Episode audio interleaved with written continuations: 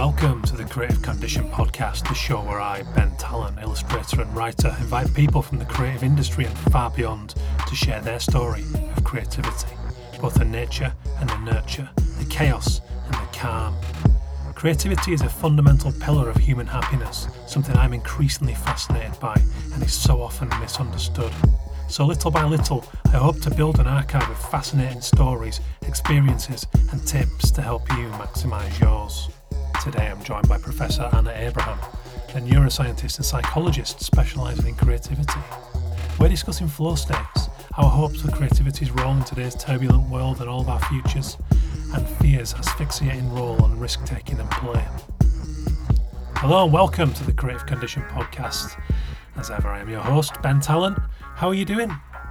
Quick thank you to the supporters of the show, Illustration X, fantastic illustration and animation agency. These guys have been representing me since 2008, and I've built such a great relationship. And they were, in fact, the first people to suggest that I do these podcasts, so you've got them to thank. Go and check out their wonderful range of global illustration and animation portfolios now over at illustrationx.com.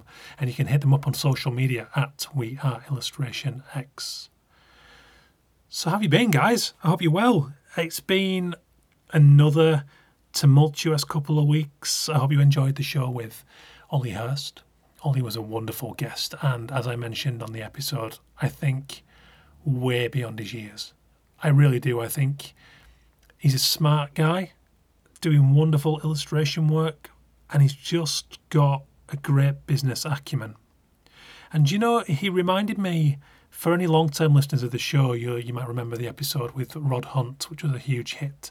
So, Rod has been in the game a lot longer than I have, and I found him just a fountain of knowledge. And Rod is also just completely switched on to the business end of making his illustration business work. He talked about the fact that he put a good few grand into marketing every year to run print promotions, to stay in touch with all of his clients, prospective clients, people he'd like to work with, friends, you know, and he just plays the game very well. So if you haven't heard the episode with Rod Hunt, it's one of the best moves you could make. But Ollie reminded me of Rod in the sense that he was very attuned to what clients and prospective clients need to see and how we can contact them and how we can spread our wings and without changing our style, just push it into new markets and make things more exciting and sustainable for ourselves as freelancers. So go back and listen to that episode if you haven't had the chance. Definitely go back and listen to Rod Hunt's episode.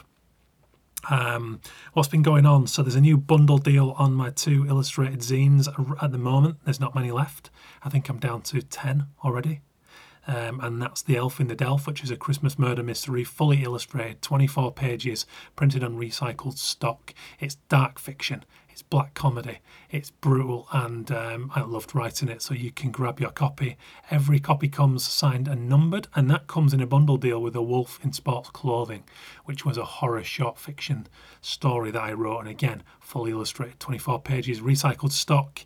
Uh, I get these printed with a, a company in Leeds called Work.print. They're awesome, they're quite affordable, and it's all recycled, beautiful stocks. So go and check those guys out if you haven't had the chance.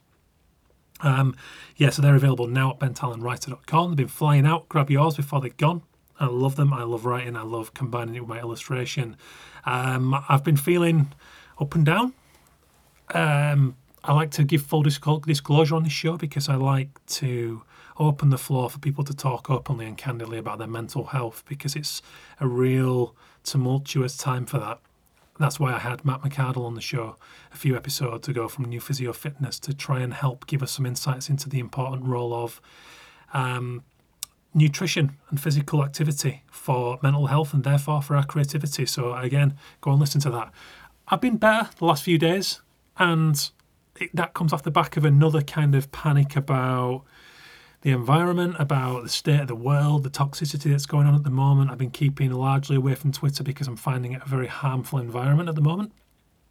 I just think there's too many things, you know, that you land on there and they've picked out tweets and news headlines to show you. And in my case, they've been inherently negative and they just knock me to the ground. And I can take hours to get over that. I can take days sometimes, you know, if it's something really bad. It's not that I avoid the news, it's more that I like to curate when I take my news in according to mood so that I'm ready to, to deflect or to process and compartmentalize any of the bad stuff. Because otherwise, you know, I can just sit there staring out the window, feeling really low, and what's the point and all that. And it has a really bad effect on my own creative flow. And that is just a lovely segue into today's guest. So, Anna Abraham, like I mentioned at the top of the show, is a she's a joy to talk to. I don't think I was at my best as an interviewer in this podcast, and that's because I was kind of in awe and in and just what's the word? Anna is a is a powerful presence. Anna is a neuroscientist and psychologist. So straight off the bat, someone like myself who's done this, build the, you know, built this show from the ground up by just learning and feeling about creativity. Some you get some episodes where you feel no, let me rewind. You know, I do you know what? Actually, I felt very relaxed coming to this because Anna's lovely, and I listened to a number of podcasts with her as part of both my own interest in in creativity and the work she's doing around it, but also for research for this show. And I think I what I tend to do with these episodes sometimes when it's someone like Anna, and I also think back to the episode I did with um, curator Mariana Pastana at the V&A. I sometimes just get a little bit that there's so much I want to ask the person that I overshoot on my notes and I come to the, the episode with enough questions for a week's conversation. And I think that's what I did with Anna. Luckily for you and luckily for me, Anna just she nailed it. She took all my questions and just talk absolute gold. She's a, um, she's brilliant. So she's based in Georgia now. Was at Leeds Beckett University, and she does all kinds of papers and research into creativity and neuroscience and flow states. And she's just off the back of the 2022 Torrance Festival of Ideas, which was awesome. If you can find any of the talks there, go back and, and, and check that out. She did a wonderful guest appearance on the Blind Boy podcast, which, if you're not already aware of the show, it's just well worth your time on any episode. But this episode was knockout. And they talk about all kinds of things about flow states, about memory, and that's some of the stuff that we're getting into today. We're going to talk about trusting our brains over our phones, the essential role of boredom in the, this modern world with its fast paced, constantly busy, all demanding, all singing balls out lifestyles that we have, and about downtime and about just staring out of a car window in Anna's instance. And Anna's background. Um, so Anna is from India, and her childhood in India was not exactly conventional for the time. And that's an interesting story, which gives us a glimpse of the inspiring person that she's become today. So this is a deep conversation, and I think, I think I've said that for like the last seven episodes. Anyway, these are deep. Com- I'm a deep person. I'm sorry. I'm not sorry. Um, so just a little bit about flow states. On the episode of the Blind Boy podcast that I mentioned, Anna referenced a paper called Finding Flow, exploring the potential for sustainable fulfillment, written by Amy Isham and Professor Tim Jackson. And it was really, really fascinating stuff. So here's a couple of little excerpts that I wanted to read. Now, the paper itself, as it suggests in the title, is about, um, you know, about flow states and about social activities and um, lifestyles that promote them as opposed to material lifestyles and how that's better for us as human beings, as communities, but also better for the planet. And I found that really interesting. So here's some excerpts that I pulled from that paper that I thought give you a good insight into what a flow state is, just as a little heads up for when um, Anna and I talk about it. Now, Anna does give a good overview and description of what it is, but this paper has more, which I'm going to read out, which I think is kind of relevant. So it talks about materialistic values and lifestyles have been associated with detrimental effects on both personal and planetary health. Therefore, there is a pressing need to identify activities and lifestyles that both promote human well-being and protect ecological well-being. We explore the dynamics of a psychological state known as flow, in which people are shown to experience high levels of well-being through involvement in challenging activities that require some level of skill and can often involve less materially intensive activities. Activities such as sports, arts and crafts, physical intimacy, speaking with friends, and contemplative practices are well placed to support the experience of flow in the absence of high environmental costs. Holding strong materialistic values makes an individual less likely to experience flow, This might be partly because more materialistic individuals tend to exhibit low levels of self regulatory strength and try to avoid being in contact with uncomfortable feelings. Future work should aim to determine how best to encourage and support flow experiences and achieve sustainable fulfillment. So, interesting stuff in the paper, um, and this specifically about a flow state. While in a flow state, attention is focused exclusively on the activity in question, which seems to prevent an individual from perceiving themselves as a separate entity from the actions they are performing. This blurring of the barrier between the self and the action gives rise to an experience of effortless movement. The actor feels as though their actions are automatic, spontaneous, or effortless because they are not aware of any conscious effort to initiate them. For the same reason, in a flow state, an individual also temporarily loses self consciousness because there is no attention available for the self scrutiny. Rather than being preoccupied with living up to a certain standard, one is free to engage with the challenge in the absence of fear of failure, ridicule, or embarrassment. The flow state appears to alter an individual's perception of time such that, commonly, time seems to pass quickly. The experience of flow also allows the individual to feel in control, that they are acting freely and have the ability to directly influence the outcome of the activity.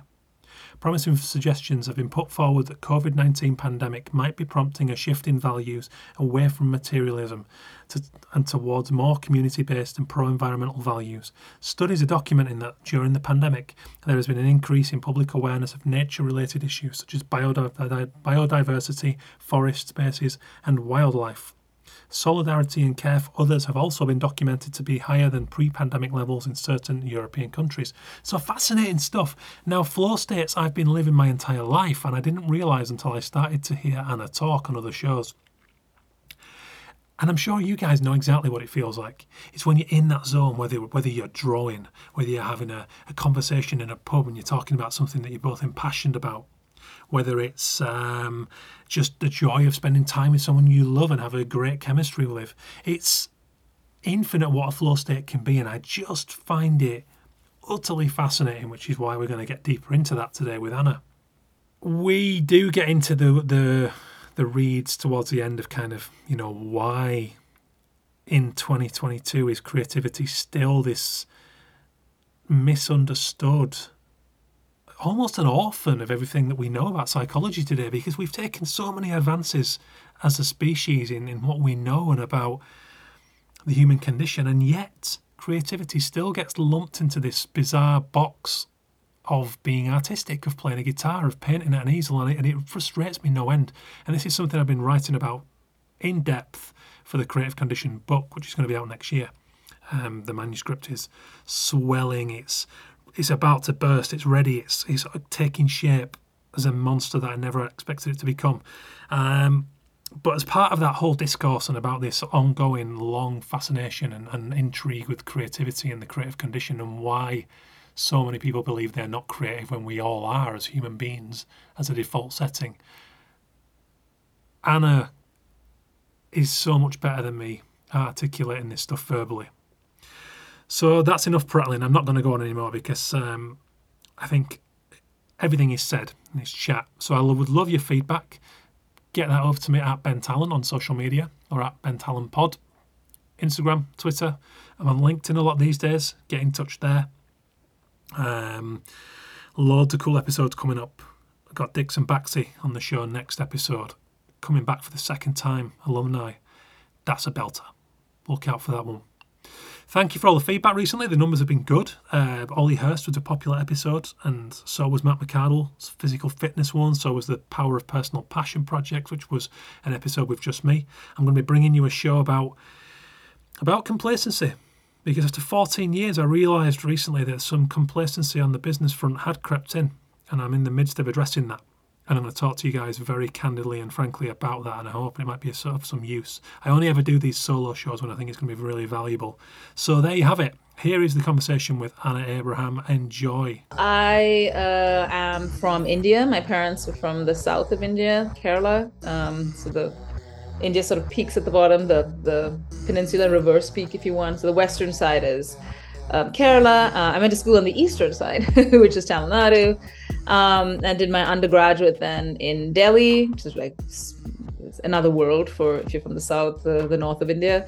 Mm. Um, so yeah, so early childhood was um, basically in India in a sort of I went to boarding school um, from very early on, and so I had a very interesting sort of um, very structured life, um, you know, um, and it's a kind of interesting group of people to be a part of because it was sort of a a school that was um, heavily subsidized for people. Um, so you didn't have, I think the problem with a lot of maybe boarding schools, especially in the UK and stuff, is that they're sort of very, very exclusive places where you only a certain uh, brass of people go there. And this was, I don't know what the what the economic model was, but you did have it was extremely subsidized for anyone with a government job or any child, any child who came from a family there. So you had all sorts. Um, it was also very unusual in that it was kind of pan Indian school. So you had people from all over India. Now, India is very diverse. It's sort of every single state has its own language, practices, religion distribution, um, cuisine, everything. Like it's like different countries. So it's quite rare to be in a place where you have people from really all over the country coming in because of it, it's so subsidized for people from from like say the defense services and they tend to move around a lot. A lot of the time they'll send their kids to this sort of school. Um, and that was i didn't realize that but that's i thought was uh, made for an interesting perspective because it didn't you couldn't have a local perspective much then because you had to learn to communicate with people who didn't speak the same language as you had a very different cultural background as you and so on. Um, so culturally i've had a very interesting early childhood experience that honestly had no idea about. I just didn't even think about it till much later.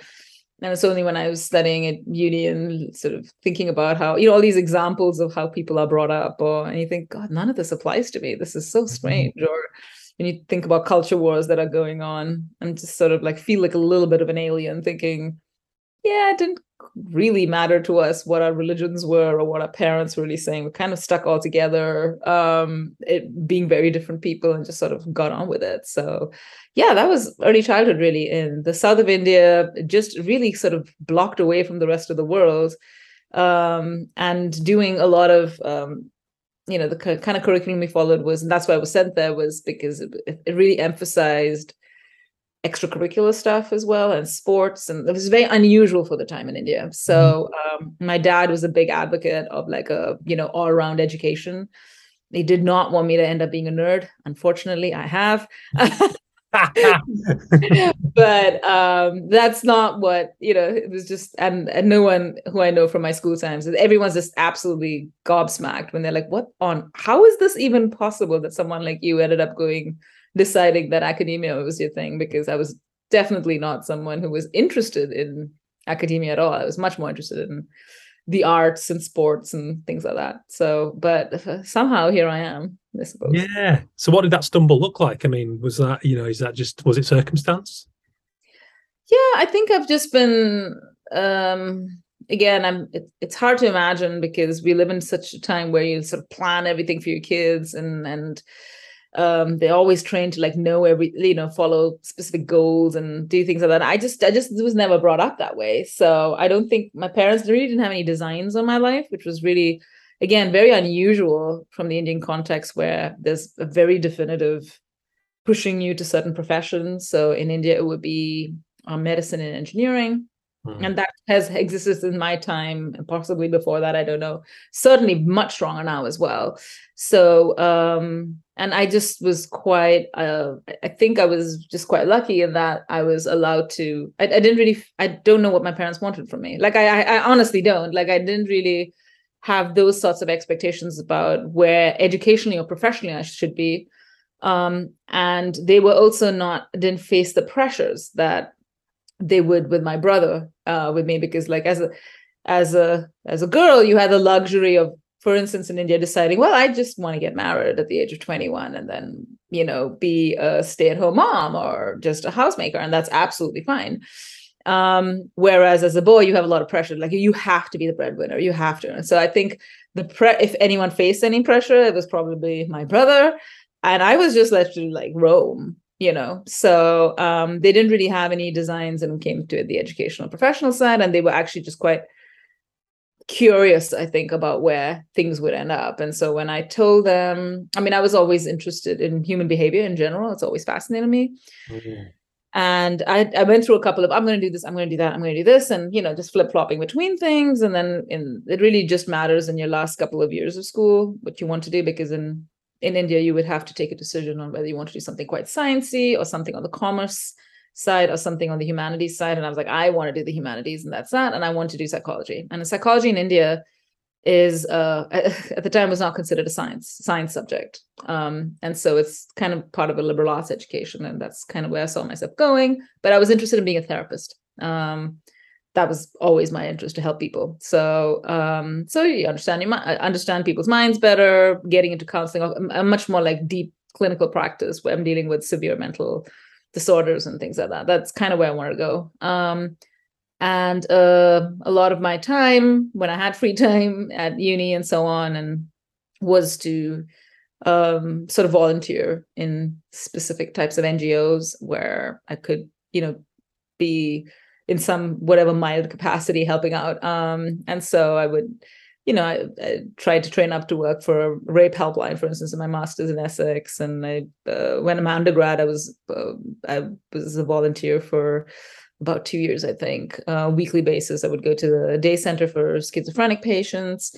And it was just that, and, and you essentially your task that was to just interact with people. That's it. There because a lot of um, people with schizophrenia, when it hits them for the first time, they're quite. It's a it's a disorder that sort of afflicts the young, and um, what they lose, of course, they lose a lot about their lives, but they uh, a lot of that they had before, and that was normal. But what's really stark at that time was seen was that they really lose a lot of their social circle they don't have a social network anymore with peer the people their age group so hmm. a lot of what they wanted volunteers with a psychology background to come in for is like i we just want them to interact with people there around their age group you know um, who have the requisite sensitivity required in that situation but uh, ultimately what you're doing with them is the arts so we organize cultural little cultural events and fundraising. It was just a great, enormous fun. But it was an interesting model to understand how sort of community mental health works and how the arts and creative pursuits there play such a huge role in um, breaking down barriers, allowing engagement, allowing people to have some sense of self-efficacy about what they can do, because anyone can enter into this. It doesn't matter. You don't, you know, if your aim is not to be the next Mozart, then you can have a lot of fun. Um, just getting into music, learning how to compose something and coming up with something on your own, for instance, or um, whether it's the visual arts or the kinesthetic, whatever it is. So it allows an inroad without much background knowledge, right? You just you learn by doing. Um, everyone's on the same plane, and you and you get a lot of enormous joy out of just the little steps of progress that you do. And there aren't many activities in the world where that's possible, right?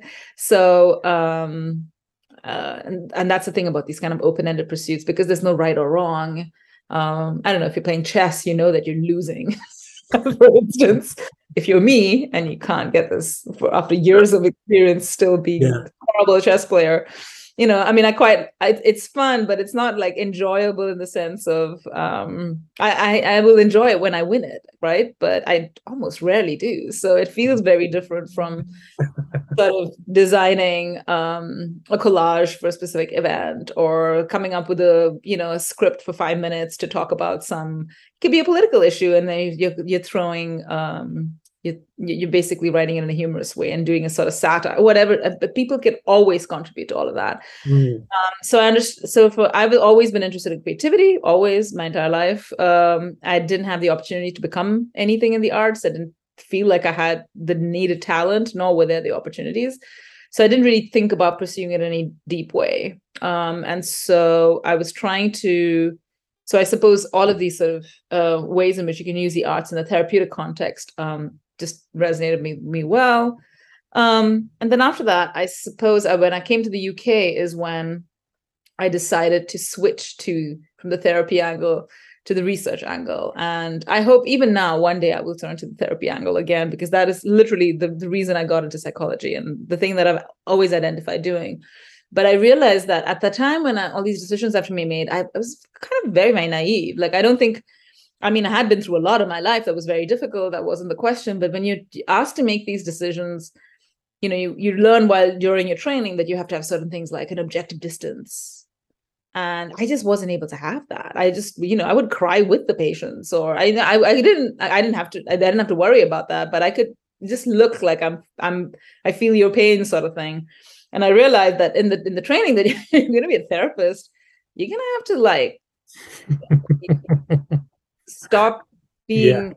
ha- having that emo you need to be empathic without acting out in the same way and I realized when I was sort of training up for the the rape line helpline thing that this was impossible for me to do. It was just it, it, impossible to not feel an incredible level of despair and like you know like it, it just the training is hard but it was i think some people can take to it better i think now i'm in a perhaps in a better capacity to know because you beat you go through so much in life and then you like you you you have your your skill set that um, you know how to deal with adversity or you know how to d- deal with other people's it's not hitting whatever they're going through is not hitting you for the first time because you've either experienced it or someone you've known has experienced it or you have so much knowledge and um, the kind of empathy that is just really really helpful as opposed to just resonating what they're saying you know um so i think now i would be in a better capacity than i was then but i realized just like it's very unhelpful to do what i did or at least that was what and the way people were being trained that was what was told to me like you cannot have this kind of emotionally drown in a patient's problem essentially of course, of course. yeah so um so then in when i was at the university of essex in the uk is when i fell into the research side because uh for the first time i was sort of i know it sounds a little strange but it was kind of the first time i was being taught by the people who were doing the research firsthand. Mm. right? I wasn't taught like I wasn't like someone's teaching me from a textbook a couple of texts and then distilling it for me and telling me which was it was great. There's nothing wrong with that of course. That's wonderful as well. But in, in essex was a person and i remember having this sort of like this coin drop moment in your mind saying oh this guy's the name of this author that they're discussing is the same as the name of the of the instructor. And then two minutes later i'm like wait it's the same person like, what that's what? And it, it felt very suddenly very accessible. It was just like, oh, wait, he went to university like me, did all this, and so could suddenly become like a lecturer and then became a professor and then basically had ideas that they tested and now it's a paper and that we're reading in class that tells you something about I remember it was a memory a lecture on memory and it just blew my mind. And because immediately i could see other questions that i could ask in relation to that or things that you could criticize about. It just kind of spontaneously all came to my head. So it suddenly became this avenue of oh this is a very creative field to be like the world of research is inordinately creative to be in. Um, if you get the chance to pursue the kind of questions that are interesting to you. Um, and so i then and there sort of decided that this was for me it was no longer it was not intangible it was not far away from what i had and i could i was spontaneously able to think in ways that are critical and creative and so i um yeah, I applied for some programs and then I basic my only metric was I don't care about a PhD. I actually want to study creativity. So it gave I had the idea of okay, if I can get an opportunity that allows me to study creativity, I will do that as a as a researcher empirically to understand this ma- this magical ability that we all seem to have and barely ever use um, unless we feel we are so predisposed. And um, yeah, and I was lucky enough to get an opportunity, and yeah, here I am basically. Yeah, so you're a neuroscientist and psychologist. That's the yes the titles, which is just uh, amazing. I mean, the, the, fact that I'm interviewing somebody with those titles is just you know mind blowing really to me. But well, there you go. But that's but that's the joy of doing a podcast. And as you know, much like your own journey, I had no parental pressure either. It was it was kind of I had quite. My mum was very artistic. My dad would never admit it, but he is. And um, and they were you know they didn't know about this creative industry that existed yeah. but just gave me full support in what I wanted to do, but with no pressure. I've always been fascinated by creativity also and human behavior. And the longer I do this, the more it throws up these little avenues like podcasting and, and bringing these books out. And I just, I love it so much. I love the unpredictability. And podcasting is an interesting medium though, right? Because it's somehow people just open themselves up. Mm-hmm. And it's speak to people in a way complete strangers in a way that there's this trust in this format and mm-hmm. it's it's very unusual because you wouldn't have these interactions necessarily without having a lot of sort of getting to know each other time um yeah. you know in person and th- there's something about the podcasting format i think that is very sort of um, um, honest and brings out people's it's sort of an interesting way of expressing themselves that they don't normally get to do um, in their daily lives so so flow, i'd like to talk to you about flow states because i, I mean I, this is relatively new i mean you know i look back and i've been experiencing them all my life and I dare say I've been quite greedy in that regard. You know, I've always because of that lack of pressure. It's like I've, mm-hmm. You know, I've followed my heart, and I've and I've always wilted in anything that doesn't motivate me with passion, and it's and no one's ever really challenged that. So I've been fortunate enough to meet enough chance mentors along the way. But only when I hear it explained um, as as what a flow state is, do I think do I understand that that's what I've been having. You know, yeah, and yeah you say, and I'm sure you've told it a thousand times, but if you wouldn't mind just giving us a brief, you know, overview of what a flow state is. Yeah, I mean, it's one of those fascinating conditions where you feel, as the state, as the name can, um, implies, you feel like you're being pulled. You're essentially not. You're just pulled into a situation where you're just going with the flow. Um, it's a really a unique situation that typically occurs when what you're the challenge of what you're doing is matched with the skill that you have at the same time so it's a perfect match that allows you to be extremely productive and it's um, what's unusual about the experience is that you're very deeply focused but it doesn't feel like you are. It's not um, it doesn't make you feel strained in the slightest. You don't feel like um, pressure in any way. If anything it's just incredibly relaxing zone you're zoned in but you are relaxed. And um, things flow out easily whether it's words you're writing or music you're composing or thoughts that you're having about a theorem whatever it is it doesn't matter what domain it is in um, the it seems it effortless unlike the usual situation when you're you know sitting over a blank page trying to come up with something which is there's so much effort involved this feels effortless um, you are focused yet not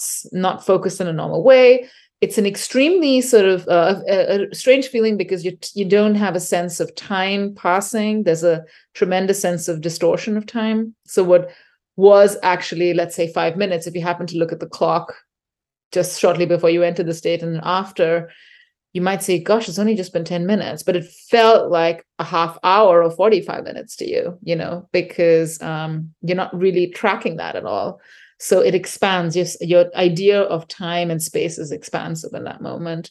And it's usually an experience it's, uh, that's called autotelic which means it feels extremely rewarding. So while you're in the moment you are you just feel great when you're in there which is why um and and of course they people feel like they're able to reach into parts of their mind that they're unable to access when you're trying to directly go there yeah there's a certain openness to that state that allows you to like um, get at connections that you wouldn't normally get at. So, which is why people are very sort of po- feel very positively after this experience. They feel more productive than they normally are.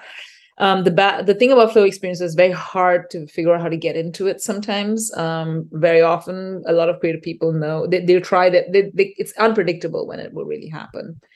Um, but essentially, that's where creatives are trying to go to get to get to that space in order to generate the material that they um, that they want. Mm.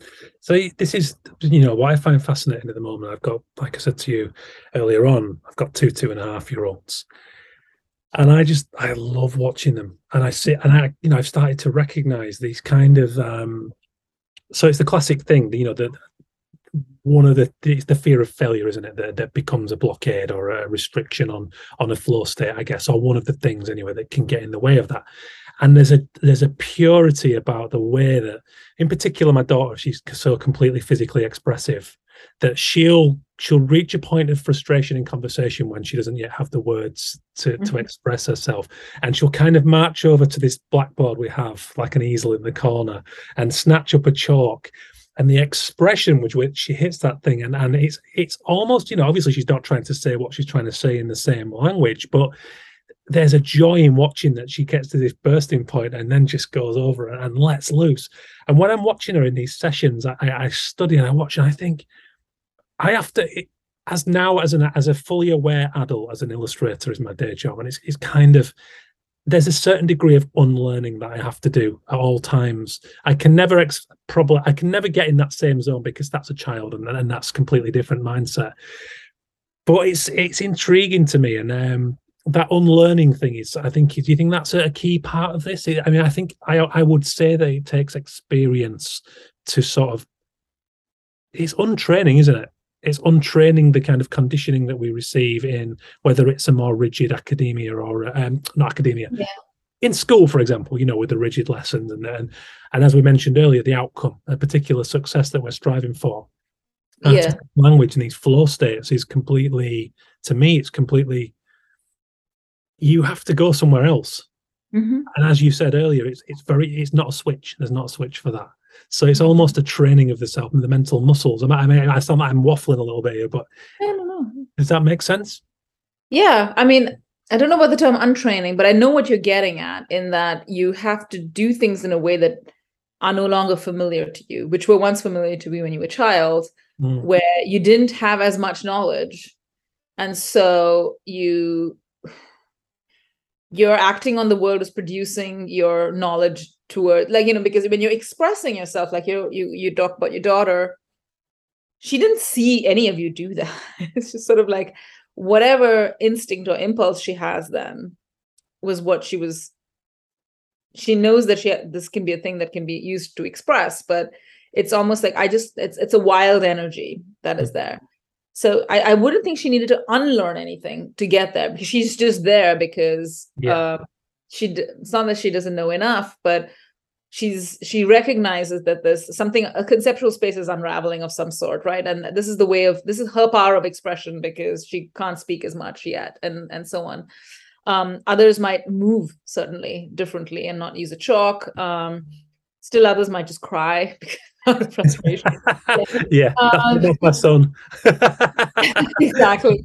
Um but it's I, th- I think when it, for, for adults it's because we're so we we learn so much and what our, our, primary objective is to be fast accurate and efficient mm-hmm. like essentially so um we we're really biased towards what's really called the, the path of least resistance right? Like go for the easiest route out. Do the most efficient sort of saving of resources and energies and that's that's the way we go. So i always tell my students it's like i mean just look at you guys. When you come into class you've decided on the first day where you want to sit and from week 1 till week 15 you will go and sit in the same spot. And you don't have to. Nobody is given this rule right? Like your name is not on the seat but there that is the path like you have that is a familiar space that you're sitting in. So you're just going to go back and sit there. And it, for whatever reason it makes you feel a little more secure in this class full of strangers right? Um so even in the most like things where you have nothing to lose nothing to gain like it's just superfluous. It doesn't matter.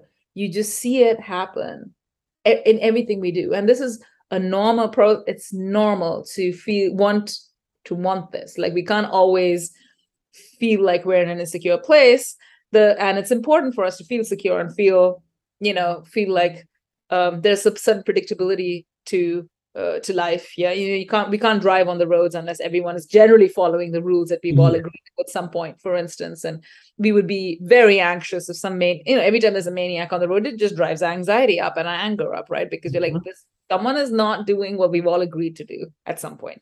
Um, so it's it's stressful to get off the path of least resistance. Um, and for children, they just don't have enough like source, like they don't have enough that mm-hmm. build of knowledge to like really prime them into one direction. They have a lot of little things, and it's not like they're not primed. They are primed to certain ways, but it's not as strong. And they do all sorts of things, right? Like, so for instance, when they're much younger, when children like to uh, sing, so I was one of those kids who couldn't bloody shut up and couldn't stop singing.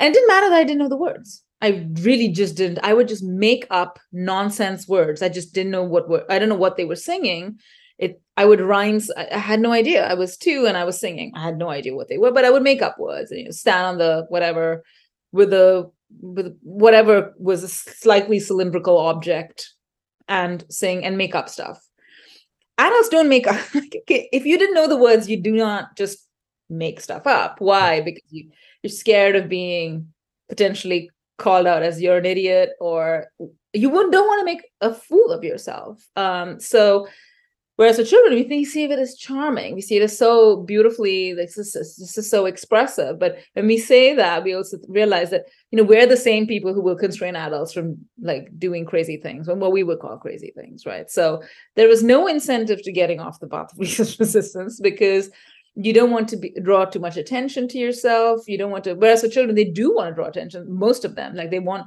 they're used to getting adults to get them things to do things. So they're not self-sufficient. That's part of the the contract we have. Yeah. Um and so they can also have the freedom to you know call attention to themselves for more fun non-utilitarian purposes. Yeah. Mm-hmm. um and and so there's a lot that's different. It's not just that they can do they it's not that they're able to do that because of uh, factors of the mind yeah because they're freer and less less have a, have a less strong path of resistance resistance. It's also the culture around them allows it um and the expectations are very different. And as you know they mm-hmm. get older if you you know if your child was continuing to do that at the age of 12 you'd be like please use your words. I don't understand what you're trying to do right for instance. Yeah, yeah. um like you might even be disturbed that there's this capacity that is that um, I've had people come to me sometimes. It's like, you know, they're not doing that. I'm like, why are you worried about this? It doesn't, you know, the worry is what makes you feel like, oh, is this is this something that I should pay a lot of attention to? Is this um, this is not normal? Suddenly you want them to s- sort of conform to it's fine if they're doing darling little things that everybody will say is wonderful and sweet and great. But if they're doing things that not everybody will say it, suddenly you will you'll see it as a problem right? Mm-hmm. so um, i remember um, when my son was in england in school in primary school um, one of the, the times the teacher said you know what, we had them do like this role playing thing and we were a little bit concerned about his responses. And i was like oh what did what what role playing thing? And then he said they said yeah you know, they take little stick figures out, and then all the other kids said, "What would you do with these stick figures?" They're like, they'd go to the shops to shop for things and things. And what my son said was, "Oh, they'd he'd go up the chimney and um, do all sorts of things up the chimney." And I'm, and I said, and I said, "Why is that disturbing? I, I don't understand why that's a matter of concern that I should be called into school mm-hmm. about." Yes. about you know like and i think they assumed it had to do with some sort of fire like he was fascinated by and i was like i think it's it's only because when he plays he plays in front of the fireplace that is not in use by the way. And I, I just assume I, I mean i wouldn't even think it's that magical. It's just that he must have thought what, what if i stick one of these things? Like you know what i mean? Like yeah. but it is really just what your expectations are mm. will really make the difference of what's considered acceptable normal fun and what's not um, and so if you uh, you know a bit of an authoritarian and a sort of like well there is only one way yeah um, and you're anxious whenever a child is doing something that's a little bit off track mm. which is a lot of what teachers are you know um it just you just don't know how to do it. And it just starts to provoke some sense of unrest in you or some anxiety. Um where uh, so i think the situational factors are really important. And they didn't react to him that way. They told me because they know better than to react to him that way. He wouldn't really get it.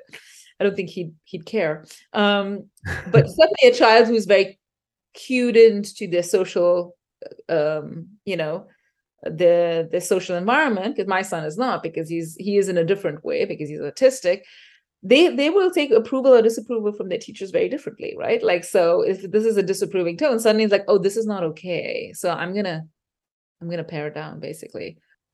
I, I find as i move through life it's kind of my, my, my chief cause is becoming creativity I suppose primarily making it more accessible and understandable to you know to to people who don't you know so many people don't think they're creative in any way because we're shown this these idylls of you know someone on a guitar or a piano or an artist at an easel and i'm sure this is something you're very familiar with. Um i guess my question is i suppose my question is about barriers to flow states and in particular i'm quite concerned by the role of kind of screen time and social media is this something you've encountered much? And is this something that you've looked at in your work? Yeah, I haven't looked at it in my work, and something that I'm meaning to do um, for sure. There's a, it's it's a hard thing to study, I think, because what it's difficult to to generate good enough designs. I mean, I, I think that sounds a bit surprising, um, but usually if you ask people to sort of just self-report what they've used, they don't necessarily. It's not like they're trying to willfully, you know, mislead you or anything, but they don't often have a sense of how often, how long, um, and then the why they are using it as well, right? So just because you're on your phone, it doesn't really tell me much about why you're on your phone and what you're doing on your phone. So you could be on social media, you could be playing a game, you could be um, texting with your your group chatting with your friends. Um, unless we have like very specific ways to sort of look at the types of activities that people are engaging in when they're um, on their phones um, we need to get and why we need to know that is because we need to know whether they're using it for work for pleasure uh, for getting information which is out there in the internet free free to access or whether it is there as a way of not having to think about other things that you might potentially doing. So i think there is a bit of a dearth of really good design because it's very hard to track you know hmm. unless you're basically getting spying on them I think it's the, and I think you termed it as active boredom. So seeking, you know, the the, the pace of our lives today. I think, I, I, suppose, going straight to the screen time is a little bit clumsy of me. I think it's more the the lack of time to to think and not think.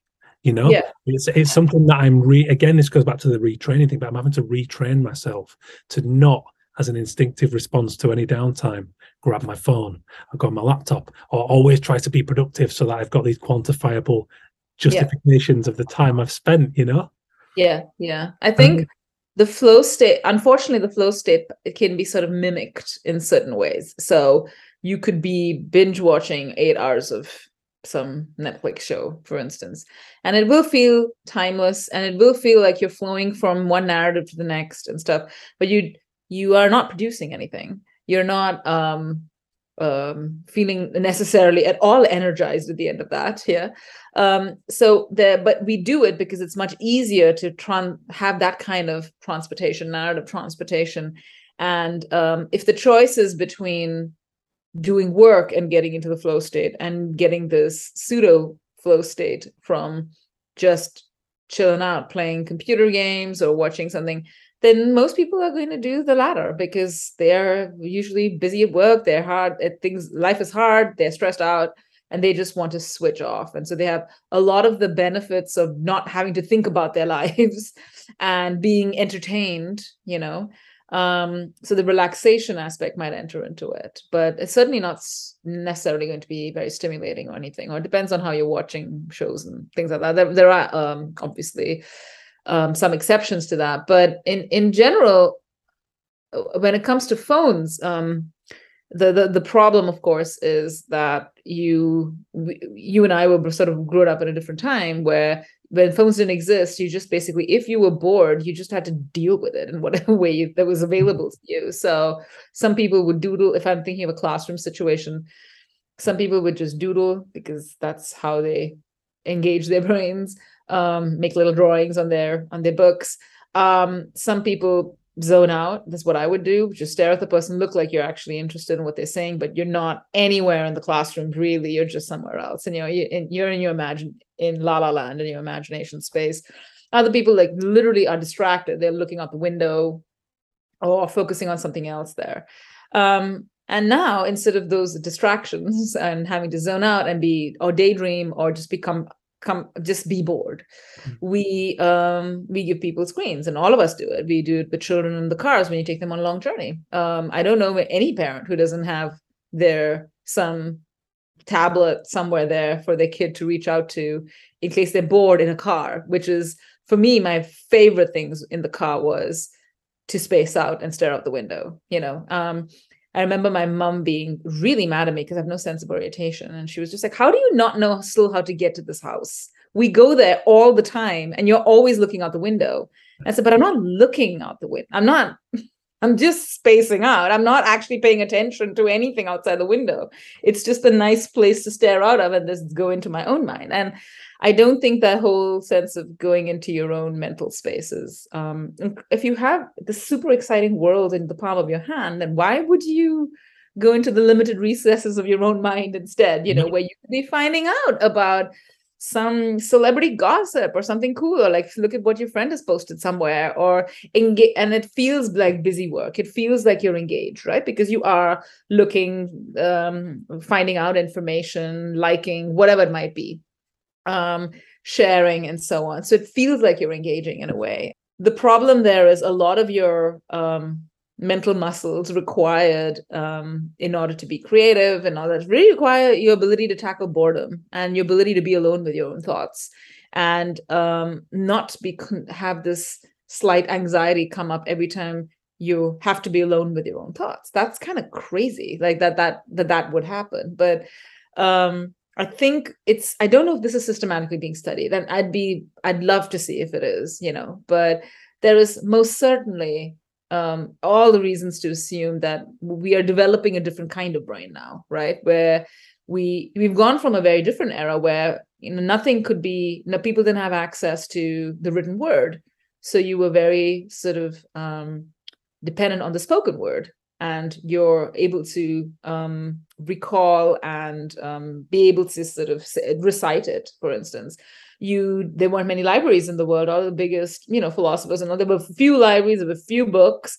Everyone read it and committed it to memory. So our memories have really changed because we can just outsource a lot of our memory capacity onto our devices. Like i i, I know for a fact that even my own lifetime my memories are shredded. Like it's just a sieve at this point right? Like i just don't retain much. And i definitely didn't have that before because i didn't have a computer. I didn't i had to make sure that um, i kept things in mind and so on. So the minute you uh, you essentially how you use your what we've done is we've automatized the world but instead of using our free time to free to do more interesting things what we do is more sort of busy work to keep our to exhaust our minds really. And um, to not get into these fantasy spaces and imaginative spaces as much. Um, you know the daydreaming estimates when early studies were doing it were like 50% of the time. I don't know what the estimates today would look like in terms of daydreaming yeah. Actual daydreaming as opposed to um sort of you know you can say my mind is wandering i'm not focused on my work but yet what are you doing? Mm-hmm. um I, have you were you actually daydreaming or were you like chatting with a friend on the side or something? Yeah. I think that's i think i think you hit upon something really interesting there with the notes and then the kind of automation too. And um i remember because i write i write quite a lot of fiction now and and I'm really passionate about that. Also nonfiction. But I remember a comment by Stephen King, and it was about he he didn't say you shouldn't do it because of course it's horses for courses, but he said that in terms of note taking with story ideas, he said he preferred not to because he believed that the right idea, the right stories, the good the good stuff stayed with you. And I found that really interesting. Oh, and I yeah. found that to be true. You know, I, when I started off, I must have had about 150 story ideas. I'm the opposite problem to I don't get the sort of writer's block thing. I mean, of course, I understand it, but I, I don't experience it. I, am very, I, I, go the other way. I have, I have to rein myself in, otherwise my head will just explode with yeah. ideas. And yeah. for me, I had, I'd stopped looking at that list, and it was, it was true. It really, for me, it really worked. The good stuff did stay with me, and and and yeah. was, was just hovering there. I found that really fascinating. That's that's a really good point. I had a I was interviewed on the Blindboy podcast a few months ago, and he brought up an interesting thing that is a very similar thing that Paul McCartney said mm. about how he and um, John Lennon would jam all sorts of different things, try out different tunes, and they never really recorded anything. You know, when they were really really young and didn't have I mean they didn't have recording equipment really, and there was that thing that if it's a good tune, if it's a good thing, it will stick, and that was kind of their whittling process Mm-hmm. And he sort of hated the fact that now everything can be recorded because you don't have that you can't count on your memory to tell you what a good song was anymore um, or what an absolutely catchy thing was because you've just essentially outsourced all this information yeah. and so you're not even trying to think about what's memorable you know it won't even stick to you because you don't have to think about it and so it's really le- leads to like poorer tunes and less less sticky tunes essentially yeah. um, there's something to say, to say about that like let your usual memory foibles and you know this the the the, the inaccuracies or the, the the the point that memory is not perfect work for you, you yeah know? Yeah, and it's it is it's trusting in our own mental muscles, isn't it? And, and our own experiences too, you know, and and why you don't always need to know the why. I think I think that you, it, there's there's the animalistic intelligence, the the stuff that predates language. I think almost that that we have to trust that is really within creativity, and I I, I would also say within flow states, from my own experience, is really important. Yeah, I agree. Um, do, how do you feel? This is an interesting. It might be a bit of a sidebar question, but how do you feel about serendipity? And I ask because when I'm when I'm in when I'm really at the top of my game, when I'm when I'm coming off the back of a you know writing a good story, or I'm sure it'll be the same with when I get off this chat. My wife will just wilt in my presence when I walk back in the house and just go. But, but but when I'm in that headspace, my dis I certainly feel in my own experience, it's undoubted that my decision making is sharper, and I I seem to tune into something. I don't know what to call it, but I'll just feel that it's maybe right to send that email or to approach that person. And when I'm in that kind of flow, it, it feels very momentous and keeps going.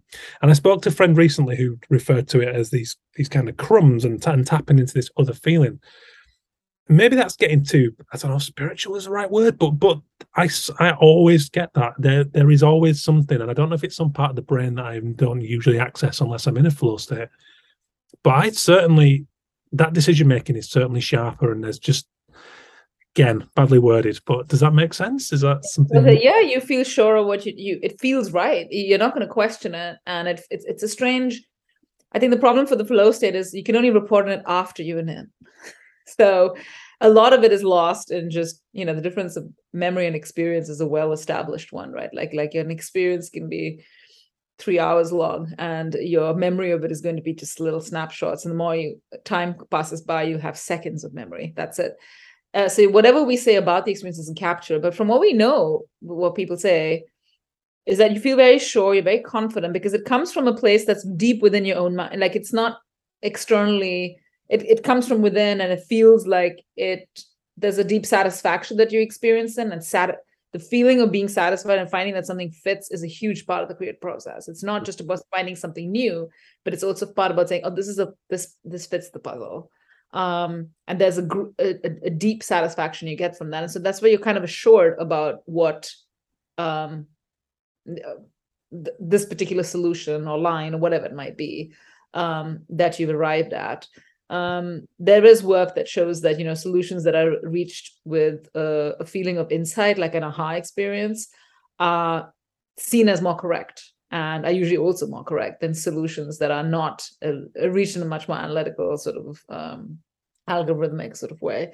Mm. Um, and so there's there's something to be said about how we use our bodies to guide, and by body I mean like this interoceptive sort of um world that we have. We use our and i mean we can't have we don't we don't pay that much attention to it but it's a huge marker for what is significant in your life what is important. So if your heart starts to beat really fast you know something notable is going on right? If you start to sweat a little bit or whatever there's there's these are all markers that your body gives you. And they're very sure markers about what whatever it might be there's something to be excited about something to feel fear towards um, whatever might be the case and so it's very hard to ignore your body when it's telling you this this is good for me. This is good. And it doesn't matter if you can articulate it. This is what i think is great. Um, so i think the the role of these more sort of interoceptive um, aspects is it, we don't know that much about it but we know for instance that um, for instance in the case of musicians they have more interoceptive accuracy about like if you ask them to they can't feel their heartbeat but like if you had to guess what your heartbeat is like now they're way better mm. at um, non-expert musicians and so on. It's just that they're they're just honing in to just little markers that are kind of imperceptible normally. But as you become a musician and rhythm is part of your entire you know um is is everything you do is stems from rhythm really. Um and so the way you process rhythm is very different regardless of whether it's coming from the outside or from the inside and so you have a kind of interoceptive accuracy when it comes to detecting rhythms within you as well. Um, and those are great markers, right? Like for a sportsman, like I remember there's a great quote by Federer where he says, When I move well, I play well. Mm. Just but if you find the flow the rhythm and you and you can see there's a lot in the sports right something you just see the frustration on players faces when they're just not they're just not moving as well they're not and that is also flow that is really that whole sense of it's effortless mm-hmm. um, and it just and i can see opportunities to react in a creative manner and do yeah. the the movement that no one even i don't expect because it's so it's you know i see possibilities that are not there when i'm in sync and in tune with everything um and they are very like i think the anyone in the kinesthetic arts so the kinesthetic creativity um they're very tuned into their how important it is um that their inner world or what they're trying to do really matches um what they're expected to do and that's very and they are fully aware of that aspect of the the flow experience mm. when it mm. comes um, I, I, adore, I love that. I'm a lifelong sports fan, so I see so much of that, and and I just love that an athlete at the top of their game. You know, like in football, they say a striker scores a hat trick, and they're just, it's almost like they've got a force field around them, and they're just everything stop, yeah. yeah. And um, I had I had a I had Ben Ryan on the podcast who was Olympic gold medal winner with the rugby sevens Fiji team. This wow. incredible story um, that he's the book Sevens Heaven I recommend to anyone. But he talks about how before the final against New Zealand, he had this kind of Field of Dreams esque, you know, big speech for the to rally the boys and all that. And he said he walks in the dressing room and just the aura in there just tops off, flicking the balls around, just so yeah. relaxed, so in the zone that yeah. he said, I, I just had to completely remove my own ego and just say nothing. And I said, take that out there and the job's done and they just floored new zealand and, and, won the gold medal and it was just and it's stories like that that you just can't deny it it's, it's beautiful you know There's something about yeah and your resonance and then a collective thing that happens which is when you know communities make music together or do rituals together all of that is about ch- sort of chiming in on this interoceptive sort of uh, commonality with rhythm that we have, whether it's like in a drum circle or in a bigger ritual, singing in a church, whatever. It's really trying to get people on the same feeling unified, feeling together, feeling mm-hmm. like you're you have an external rhythm to like make all of you feel as one, really. And it's huge in terms of making communities feel safer, more like they belong with each other, and, and so on and so forth. It's part of what um it's like the social glue if you mm-hmm. want um and you need that for i mean for definitely for team sports you need that for all sorts of reasons so you can't so this this the bodily side of you know because when we think about creativity we try to think about we just think about it in very cognitive terms sometimes. And i think it's at the expense of things that are even harder to look at which is the conative emotional side of things. Um, but there is no you know the your feeling of what works is just like in your stomach virtually right? I, I don't know what it is. It's just so visceral. Mm-hmm. um that it's impossible to sort of make sense of unless you think about your body as a, both a catalyst and a way of understanding mm. your experience of the world yeah yeah and i think the community thing you know it's that takes me on to a sort of deeper topic but it's I'm sure you're um, familiar with Sir Ken Robinson's work, mm-hmm. um, but I, I, just in love with his stuff, and and um, you know he talks about how you know the challenges we face as a world, as a, as a race, um, moving forward, creativity has got a, a, huge role to play in that and it's and it's become my driving force in in why I do this you know the writing the podcast and the, and this stuff because I think it's going to be crucial. And I think when that's when that's lacking and I love the I love the how you mentioned that about communities and music but when that's lacking it's so apparent. You know there's that the negativity or the, the bitter it, it manifests in so many ways within communities when that's not there when they're but it does such a great job in healing. I suppose my question is, where do you see creativity as a as as in the world we're facing and where we're going? You know, do you hope that your your work can you know can help to to make that so that people can tap into creativity and understand that more and and and, and kind of take all that good stuff that we've talked about from it yeah gosh i certainly hope so i mean i'm, I'm working my way towards that but it is a hard task for many reasons. First of all, all these misconceptions about what creativity is. Um, and the lack of, I think mainly the problem is the it's not incentivized in any way. Like it's not, it means taking time away from work activities or like productive activities and so on. Very often. Mm. Um, that's not at all incentivized in our, our culture anymore. Like if it, if you don't have a product or something to show at the end of it, you haven't done it right um and it's I, I don't i I don't know. It's it's it's there's something about creativity that requires a little bit of the spirit of act, a spirit of actual rebellion and actual sort of take an interest in something for the sake of itself, um, and not because you get a good recommendation letter or what, whatever whatever it might be. Um, to sort of stop being as utilitarian and goal directed and just just just mess about a little bit.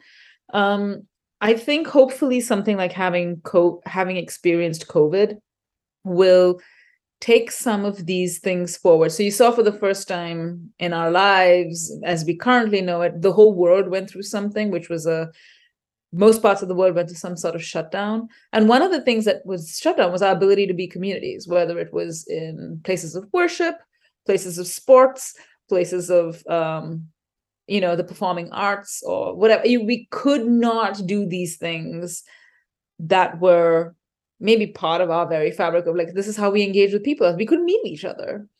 And unfortunately i think what has happened i mean it, it is so clear all of the mental illness issues that have resulted just from that from all over the place. Nothing has improved nothing yeah the thing though is that it has made people more insular. So you if are people going out more now? They're certainly traveling more and more now. So more people are like tra- there's this traveling boom at the moment where you know travel agents will report this and say suddenly everybody's like taking revenge revenge vacations right?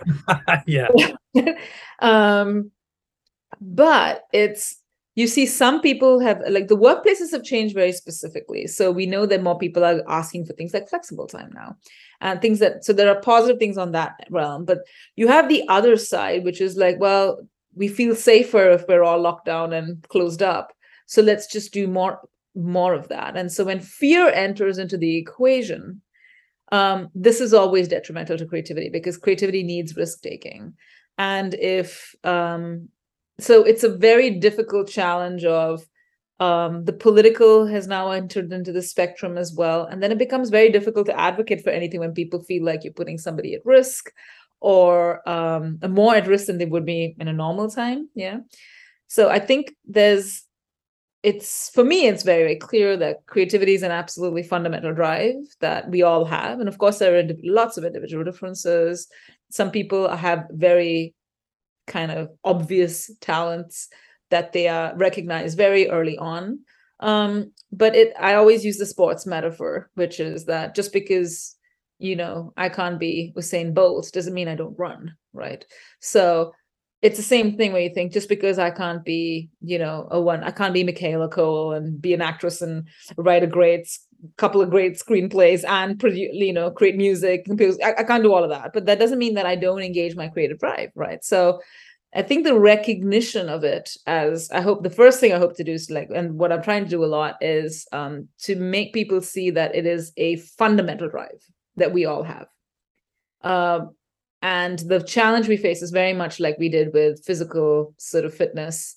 Um, that only became a big thing in the set in the 80s with the advent of television and everyone understanding that fitness is within their reach, which means walking around the block or doing aerobics activities in front of the TV, whatever it is. We haven't had that moment for creativity yet because physical fitness is very easy to tie into health outcomes and stuff like that. Whereas with creative fitness, it's very, it's much more indirect. And when you have to, a couple of degrees of freedom or a couple of degrees of separation between the activity you do and the outcome, it's much harder to convince people of it you know. If i say work hard on your work for five hours on your paper and you'll get one pa- paragraph further and if i say take four hours and take one hour to just go for a walk mess around um, do something silly they're going to take the former option because it feels like it's a more productive thing to do. And it doesn't matter if i tell them no you don't understand. This is really really important yeah? Um, people see it as a distraction you know? And i see i face it constantly. It's just um, it can be in a PhD exam context where my advice to students would be to make sure you learn how to like widen your perspective a little bit, not be. And everyone else, it happened just today. Everybody else on the committee would say, no, zone in, focus, focus, focus, focus, focus. You don't have time to waste. You don't have time to be anything but efficient, right? So it's not a battle I can do alone for sure. Uh, but also the part of the problem is to make a case for why creative pursuits are important. And like there's lots of work to show that it is right? So there's work by oh my god the name will come to me. This husband and wife team who looked at sort of did a number of studies looking at Nobel laureates, looking at people who have the highest number of patents, all sorts of things, and then looked at what their extracurricular activity, what, what do they do in life apart from work? Mm. it turns out the more sort of ostentatiously creative things you've done, which is if you have more patents, which means you've proved that something you've come up with is both novel, fitting, and surprising. Yeah, that's the US Patent Office. You can't patent something that's not creative. Whether it's um, scientifically coming up with more publications, whether it's winning certain prizes, wh- whatever it is, that people who tend to do that tended to be, be people who essentially dabbled in the arts and crafts more. Uh-huh. They just did that. That's part of their skill set. That's something that they feel very strongly towards. Yeah. It's part of their identity. Um, it's not someone sitting in a, reading every book on the topic, on a specific topic that interests them. It's we know that the most eminent people had very wide interests. That's kind of their source material for their creativity because it allows you to do what's called analogical reasoning. You, you look see a pattern in one field and you apply it in another field to, to you have these insights. So i was just talking to students about it today. So when rutherford basically came up with the structure of the atom he openly said that finding out about the structure of the solar system was something that essentially allowed him to visualize what an atom could look like. Yeah but if he didn't care about that field imagine how much bigger that that's astronomy. He doesn't need to know about that. Um, but if he didn't really care deeply about physical principles and all that that field and think to apply his imagination. And he I probably didn't even do it like on it just occurred to him that uh, that's why a lot of scientific insights are like that. They just have either metaphors and logical reasoning that they're using and they, it just occurs to them. They see these parallels and you won't see parallels unless your source material allows you that is broad enough to allow you that. Yeah. so it there's there's so much evidence that speaks for it but it means like uh, it's, it's a slow discovery process. Like it takes several years of training up. So I always sort of distinguish between sort of trait factors, which you train for for years, and sort of state factors to get over like impasses and uh, things like that. Now, things that you can do for for now, but you can't overcome the fact that you know if you're an if you're a person who's interested in many many aspects of the world and interested in many topics, your you know serendipity favors the prepared mind, and that is the prepared mind because your fat your your motivation and your fascination is what will lead places and i suppose that's the final thing that i would emphasize is a lot of our focus is on what people can do how they think and so on but ultimately if you're not interested in creating something you're not going to do it right mm-hmm. mm-hmm. interest is the biggest fuel motivation is the fuel um, yep. for everything so if you're not motivated um, to write uh, to produce um, a compose a little five minute song.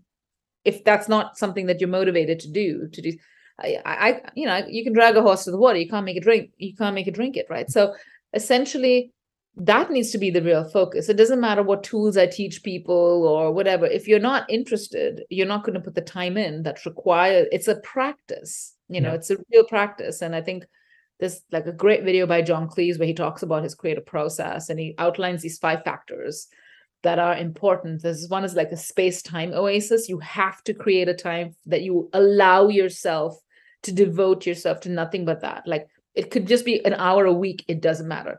Just a time space oasis. And then you have to have another thing called time, a third time, a second time in that equation, which is to work on something for as long as you can to not go for the first solution. In fact, throughout the first solution, stay at it till you're really out of time because really interesting things happen. And I definitely know that from my own experience as well. The early ideas are usually kind of commonplace, kind of more predictable, lead to a satisfying solution very easily. and the more unexpected interesting things happen as you give it time yeah. you know and then of course he talks about cultivating confidence like that that confidence you experience when you're in a flow state to know that you know i can trust my instinct on something. When someone is you know a lot of the time risk taking is involved in creativity a lot of people are going to think you're crazy if, depending on what you're trying to do. Um, if you say well i'm going to devote myself to being a writer you're not going to get a lot of people saying yes this is a good thing for you to do right? Like so you have to have that confidence to do what you want to do. Um, and finally the last component he talks about is humor which is genius because it's absolutely true. That whole what you when you were talking about your daughter that instinct for playfulness and just being silly allow just frees up your mind from its usual constraints. Mm-hmm. it allows you to go against the path of least resistance because you're being silly yeah? Mm-hmm. or you're seeing something fun. And i i for instance i when i'm feeling like a little too constrained i always watch stand up just to make myself laugh.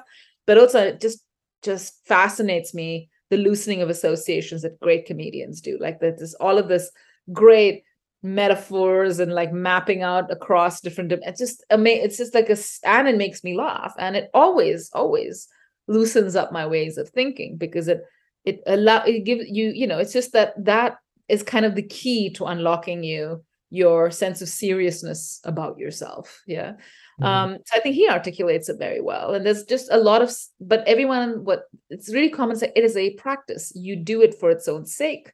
Yeah. you um and you and for me it's a process of great self-discovery. There are very few things in your life where you can get as much feedback from within a half hour of trying something um, about how your own mind works and where it's leading you. And it's just so surprising every, at any given time. And there's no other work that really does that consistently really. So um, i would think just you should, one should do it just to get to know oneself better um, mm-hmm to have a better relationship with oneself um, to understand because then everything else in life you have a better compass don't you? Yeah i agree yes. No no well uh, that's been absolutely incredible anna. I think um, i could i could listen to you talk all day quite honestly. Thank you man. Thank you for the opportunity. Thank you so much to the wonderful and lovely anna abraham for taking the time talk to little old me i mean what do you say about that I'm very happy to be in the shadow of such a giant when it comes to championing and supporting and pushing for a greater appreciation and love and understanding of creativity. Wow. You know, I don't really know what else to add. I hope you took a lot from it. Please do get your feedback and thoughts over to me at Ben Tallon and at Ben Tallon Pod on social media. Drop us an email. Hello, bentallon.com. Got DixonBaxi coming up on the show next. Brilliant design agency doing loads of great work with so much great wisdom into the design process and creative thinking and staying fresh and all that stuff. Like I said earlier on, please do go and listen to the episode of the Blindboy podcast with Anna Abraham if you enjoyed this one, because it's an absolute blinder and she talks so much valuable stuff. And yeah, I just, I've listened to it two or three times myself. Nothing wrong with that. Hope you're well, guys. Stay creative. Thank you to the supporting founder of this show, the brilliant Illustration X. Go and check out their broad range of illustration and animation portfolios spanning the globe. Everything from live illustration to large scale illustration to murals to on location for films to live performance stuff, portraits. It goes on. The list goes on. It's infinite. Go and talk to them illustrationx.com. We are IllustrationX on social media. Brilliant agency. Thank you for checking in. It means the world. If you want to support the show for free, please go and drop me a review on any platform where you're listening to this show and subscribe. Cheers, guys. Have a great week. Thank you again to Anna Abraham. Catch you later.